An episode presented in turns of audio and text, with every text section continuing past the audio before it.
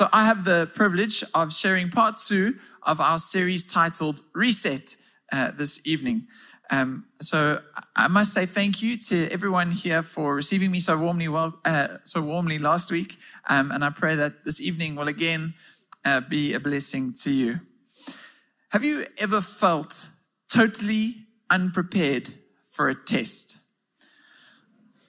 It's relevant for us, for the university students. So I certainly felt like that when I was at university. I'm not sure what type of student you are, but for the most part, at least in high school, I was a very diligent student. I did my homework. I studied hard. I was involved in extramurals, and I generally got good marks. But then I got to varsity, and the sort of discipline and routine of high school was gone, and I was left to my own devices. And, you know, partying up a storm wasn't my issue. In fact, my issue was playing too much sport. I was at university to study BCom accounting full-time, but I really relegated that priority to part-time at best. And I took up sport as my full-time activity. I was captain of the university rowing team whilst coaching rowing at my old school. I was reffing rugby while coaching rugby at my old school. I was playing football whilst coaching junior football too. And when I did have a break from my sporting commitments, I used my downtime not to catch up on my studies, but to brush up on my golf. And so the problem was that I actually got away with it at first. My hard work in matric and in high school, it sort of set me up well for first year, and I kind of cruised through the first 2 years okay. And then I got to third year, and I got a wake-up call. And so in the middle of what should have been my university summer holidays, I had to write 5 rewrites in 4 days.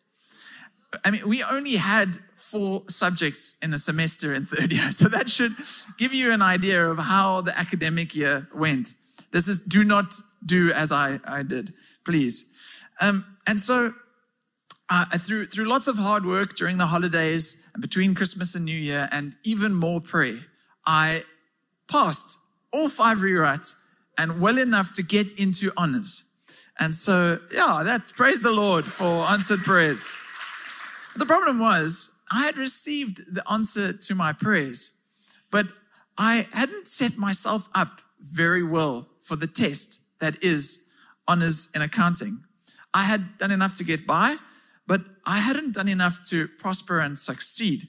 I was facing a test which I had prayed for, honors in accounting, but I felt hopelessly unprepared for it.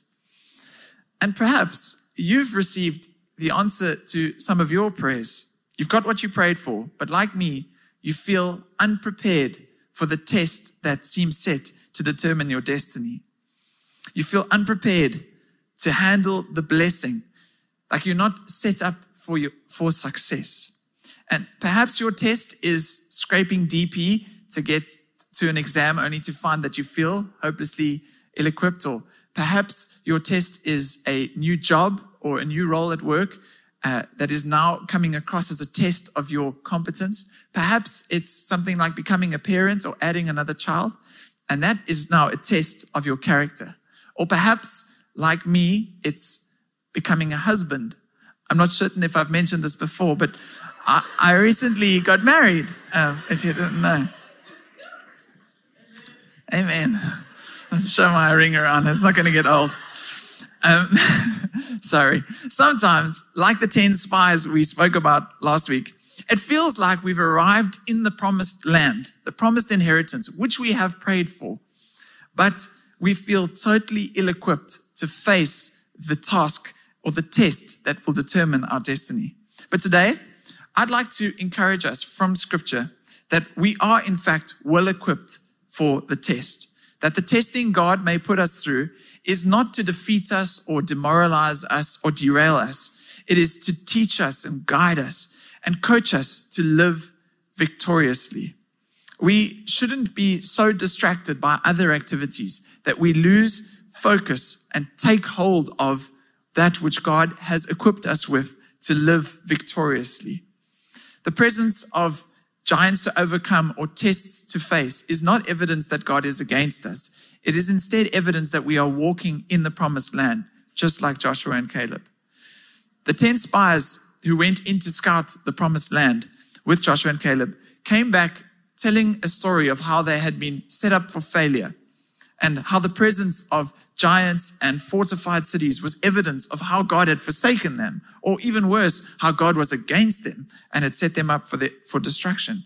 However, Joshua and Caleb's confidence was in the God who had delivered them from Egypt with a mighty hand and an outstretched arm, the God who had parted the Red Sea and provided manna in the wilderness, who had provided water in a wasteland. They knew that their story thus far was their setup for success. They knew that defeating Pharaoh and parting the Red Sea was an obstacle only God could overcome. And so when they faced obstacles that seemed like only God could overcome, like giants and fortified cities, they had confidence that God in fact would overcome. Their perspective of their God was what set them apart from the other spies. They trusted that their God was greater than their giants, and that the victory he'd granted them throughout their lives would be the victory that they saw in their future. And it's funny that though the other spies forgot about the hand of their God, the very things they were afraid of, the giants and the fortified cities, Scripture tells us those giants trembled and those fortified cities trembled at the hand of the Lord when they remembered what God had done for them in bringing Israel out of Egypt and parting the Red Sea and crossing the Jordan to get into the land of Canaan. It's amazing that sometimes our enemies seem more aware of the power of our God than we do. And when Joshua had led the Israelites into their promised inheritance and faced the very first opposition at Jericho, we read that Joshua encountered the commander of the army of the Lord, who told Joshua, "I have delivered them into your hands." Joshua was well equipped for the fight, for the Lord had declared him victorious before he even got onto the battlefield. When we enter our promised inheritance and are faced with opposition, remember that the Lord has declared you victorious. We have an invitation, like Joshua, to trust in God for our victory and patiently await that victory which he has granted for us. When the Lord determines the time to be right, those walls will fall and victory will await those who trust in the Lord. There's a risk to us thinking that opposition in our lives, or obstacles to overcome, or tests to face, or battles to wage, is a sign that God isn't for us, or that perhaps we aren't living in the destiny that God has planned for us. That's not to say that peace isn't a promise of God. Joshua and all the great kings of Israel had a season of peace, which followed humble trust and bold obedience in God when they went to war. But even after the Lord had given Israel peace from their enemies and rest for Joshua, the Lord allowed some giants to remain in the land after Joshua in order to teach the art of warfare to those who had never encountered warfare before, in order to test whether they would remain obedient to God. Part of our promised inheritance from God is learning the art of warfare in order to grow our character and build our capacity to carry the blessing that God has in store for us. It's to test our trust in and obedience to God. He's helping us learn to be faithful with little so that he can entrust us with much. Last Sunday, my brother was up here with his wife for the dedication of his second child in the morning service. I cried. I cry a lot sometimes, it seems. But it's okay. But having had the privilege of watching both my brother and his wife raise their two girls, and Vincent, who led us in worship, and his wife raised their two girls, it's been interesting to see how, in order for their children to grow in character and to learn to take responsibility for themselves, there is an element of testing that the parents do, whether it's coaxing them to crawl or helping them take that wobbly first step and then learning to walk, learning to run. It's certainly not cruel, and they'll never give them more than they can handle, and they'll always be there to help them through. But they also wouldn't be good parents if they left their children as babies and never helped them grow in their character and in their capacity. The testing of the children is done in love by the parents for the benefit of the children. And the same is true of how God loves us. God is preparing for us to run with perseverance the race of faith marked out for us. And to run a race in a way in order to win a prize, it requires discipline. It requires discipline to live a life worthy of the inheritance which God has called. And in order, I said earlier that I was studying BCom accounting, in order for me to carry the designation of Chartered Accountant, it required discipline at varsity and a testing of my character and my competence to prove that if I could be faithful with little, then I would be entrusted with much. In order for my godchildren to become more and more responsible and to learn to carry more, it requires discipline and a testing to build both character and competence so that as they become faithful with little, they will be entrusted with much more. In order to carry the blessing which God has in mind for us, it requires a disciplined character and an increase in our carrying capacity. Hebrews 12 says, "My dear child, do not make light of the Lord's discipline, and do not lose heart when he corrects you, because the Lord disciplines the one he loves, and he corrects everyone he accepts as his child. Endure hardship as discipline. God is treating you as his children. For what children are not disciplined by their father? No discipline seems pleasant at the time, but painful. Later on, however, it produces a harvest of righteousness and peace for those who have been trained by it." The presence of testing in our lives is part of the process of God producing within us the character and capacity required to carry our promise. It's learning to take responsibility to handle the inheritance that he has in store for us. And God does not leave us ill-equipped for the test, and he will never put us through more than we can bear. He will protect us until we are ready, just as he protected the Israelites when he brought them out of Egypt. He will always offer a way out, and his grace will always be sufficient for us. His strength is made perfect in our weakness. But the testing in our lives is evidence of the presence of a loving heavenly Father, not the absence of one. The testing he has brought us through thus far is a setup for the future that he has in mind for us.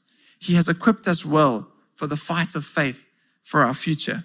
James 1 says, "Blessed is the one who perseveres under trial, because having stood the test, that person will receive the crown of life that the Lord has promised to those who love him." There is a reward and an inheritance that the Lord has in store for us, which requires the facing of a test or the facing of a giant, the winning of a battle. We're very quick to turn away from discipline or from the facing of a giant, when in fact it is developing within us the character to carry our future promise from God. The tests that we face, the giants we encounter, are producing within us a character of Christ-likeness and obedience to God. So today, this evening, I'd like to look at 4 ways for us to face tests head-on with perseverance, courageous in the knowledge that the Lord has equipped us and has set us up for victory. So firstly, I'd like us to flip our story. Let's consider David. One perspective on David's life is that he was the forgotten son of his father, the only one of 8 brothers who his father did not invite to eat with the prophet Samuel. He was left shepherding sheep, and while he was out shepherding sheep, he was attacked by a lion and a bear. And even after David was eventually called by his father and anointed by Saul, he was again left shepherding sheep instead of taking arms alongside his brothers to fight for Israel. And then he was asked to serve them sandwiches while they fought on the front line. And even after he did defeat Goliath, the man he fought on behalf of, Saul, then sought to persecute him. Then his men that followed him forsook him, and he was isolated in a foreign land. If David looked at his story through this lens, he'd have been forgiven for thinking that he was not well equipped to enter the inheritance which God has in store for him. In fact, he might have been forgiven for thinking God had abandoned him en route to his destiny. But David allowed God's testing to become his testimony. He trusted God as the author of his story and believed that his story was his setup. David saw that though his earthly father forgot about him, his heavenly Father anointed him. David saw that while he was left tending his earthly father's sheep, his heavenly Father was training him up to tend his sheep, the nation of Israel. David saw that though he was attacked by the lion and the bear, that the Lord helped him to overcome. And so that gave him confidence to overcome Goliath, the giant. David saw that though his earthly father only asked him to deliver sandwiches to his brothers, his heavenly father asked him to deliver all of Israel from the hand of Goliath. David knew that though Saul sought to persecute him, God would promote him. He saw that though his men abandoned him, his Lord would never forsake him. David's life shows us how his story was his setup. David shepherded his father's sheep and in turn was raised to shepherd his heavenly father's sheep, Israel. David delivered sandwiches and in turn was used by God to deliver Israel. David overcame the lion and the bear, and this was his setup to overcome Goliath. First Samuel says, David said to Saul, "Your servant has been keeping his father's sheep. When a lion or a bear came and carried off a sheep from the flock, I went after it, struck it, and rescued the sheep from its mouth. When it turned on me, I seized it by its hair, struck it, and killed it. Your servant has killed both the lion and the bear. This uncircumcised Philistine will be like one of them, because he has defied the armies of the living God. The Lord who rescued me from the paw of the lion and the paw of the bear will rescue me from the hand of this Philistine." Saul said to David, "Go, and the Lord be with you." There is power in the way that we tell our story. Revelation 12 says, "They triumphed over him," that's our enemy, "by the blood of the Lamb," it's the work of Jesus, "and the word of our testimony." There is power in the story of what God is doing in and through your lives. You have been given everything you need for life and godliness. You're more than a conqueror and you are victorious in battle. Be bold and courageous, for the Lord your God is with you. So what is your story? And how is your story setting you up for success? Secondly, we need to learn to fit our sling. We often think that David was ill-equipped to face Goliath, but not only had the testing of his character developed within him confidence to trust in the Lord for the battle, but he was actually better equipped than the giant that he faced. It was Goliath, after all, that brought a knife to a gunfight. We might think of David's slingshot as a toy, but David had this skill with the sling that was incredibly dangerous at such close range and a target the size of a giant. So God had equipped David, and Goliath was defeated before the battle even began. David allowed God to reset the way he told his story so that he could realize just how well equipped he was to be victorious in battle. And the same is true of us. God does not leave us ill-equipped or unprepared or unqualified. We are well equipped for warfare. We are well equipped to be victorious in the battle of our lives. So you are equipped for battle. What is your sling? Your story is your sling. 1 Samuel 17 says, "Saul dressed David in his own tunic. He put a coat of armor on him and a bronze helmet on his head. David fastened on his sword over the tunic and tried walking around because he was not used to them. 'I cannot go in these,' he said to Saul, 'because I am not used to them.' So he took them off. Then he took his staff in his hand, chose 5 smooth stones from the stream, put them in the pouch of his shepherd's bag, and with his sling in his hand, approached the Philistine." David didn't wear Saul's armor or take his sword. He took what the Lord had equipped him with.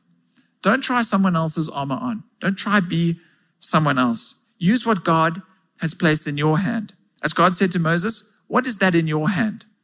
What has God given you to carry? What has he developed in you over your life that can be used by you to fight your giant and claim your victory? That which God has placed in your hand has set you up for success.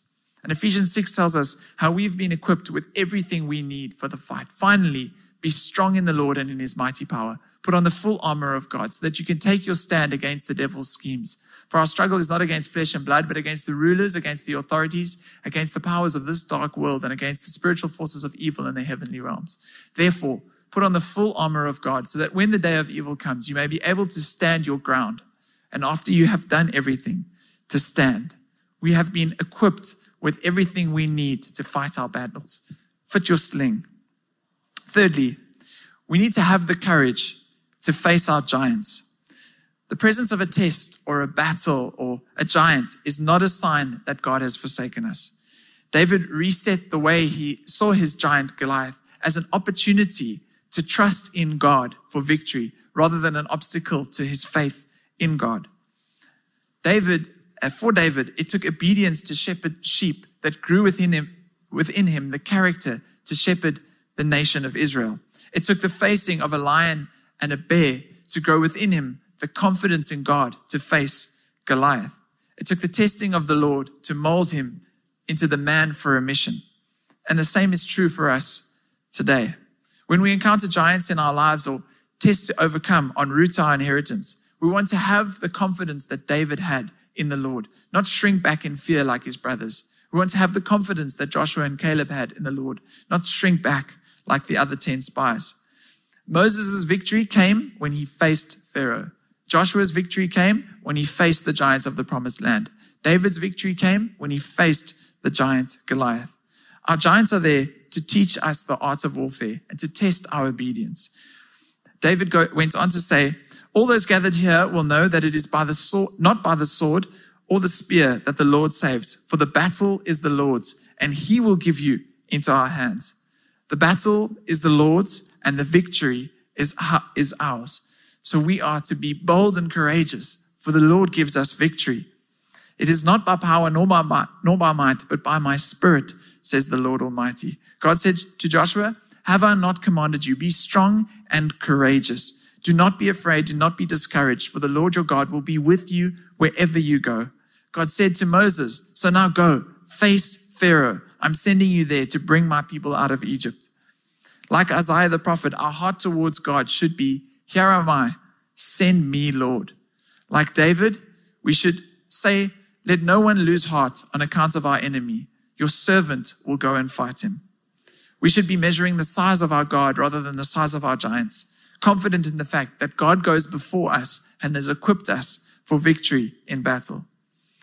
Goliath is a bit like our enemy, full of big talk, trying to intimidate and deceive us like a roaring lion. But we have the true lion, the Lion of Judah, through whom our enemy is already defeated and through whom we, like David, are declared victorious before the battle even begins.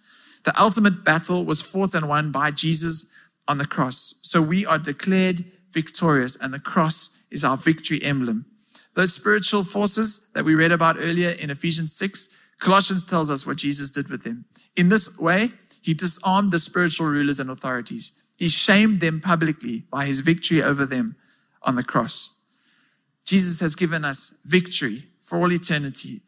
And our invitation is to step boldly and courageously into our victory. So what's your giant? That which God has placed in front of you, he has delivered into your hand. Face your giant with boldness and courage. And finally, we need to find our boundaries.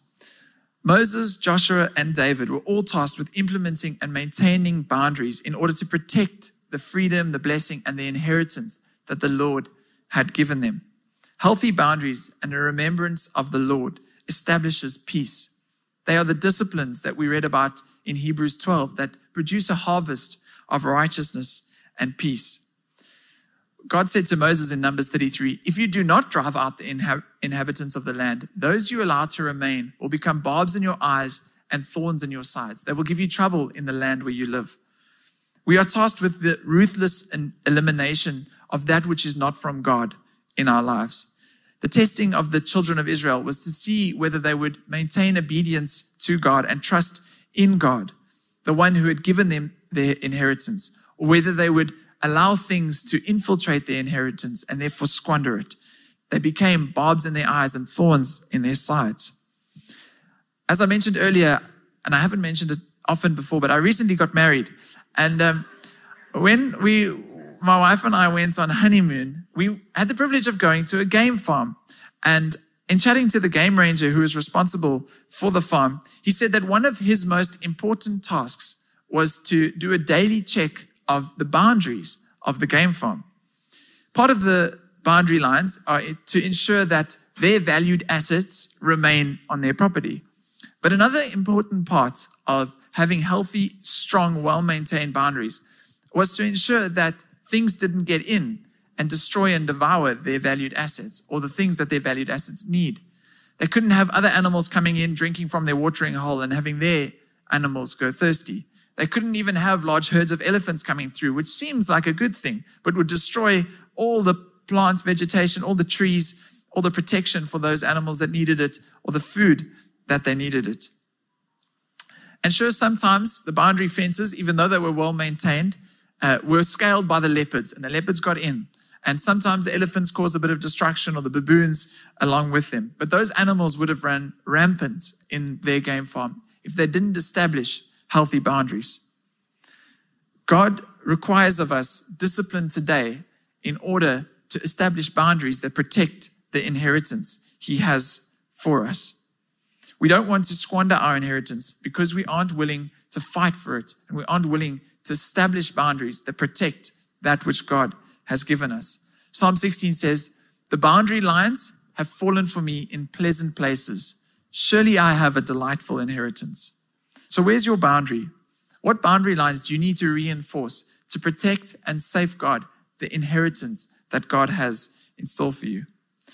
Today, I'd like to remind us that when we are faced with a test, a giant, or a fight for our future, this is part of God's preparation for His promised inheritance for us, and that we are well equipped for the fight, and that God has set us up to be victorious.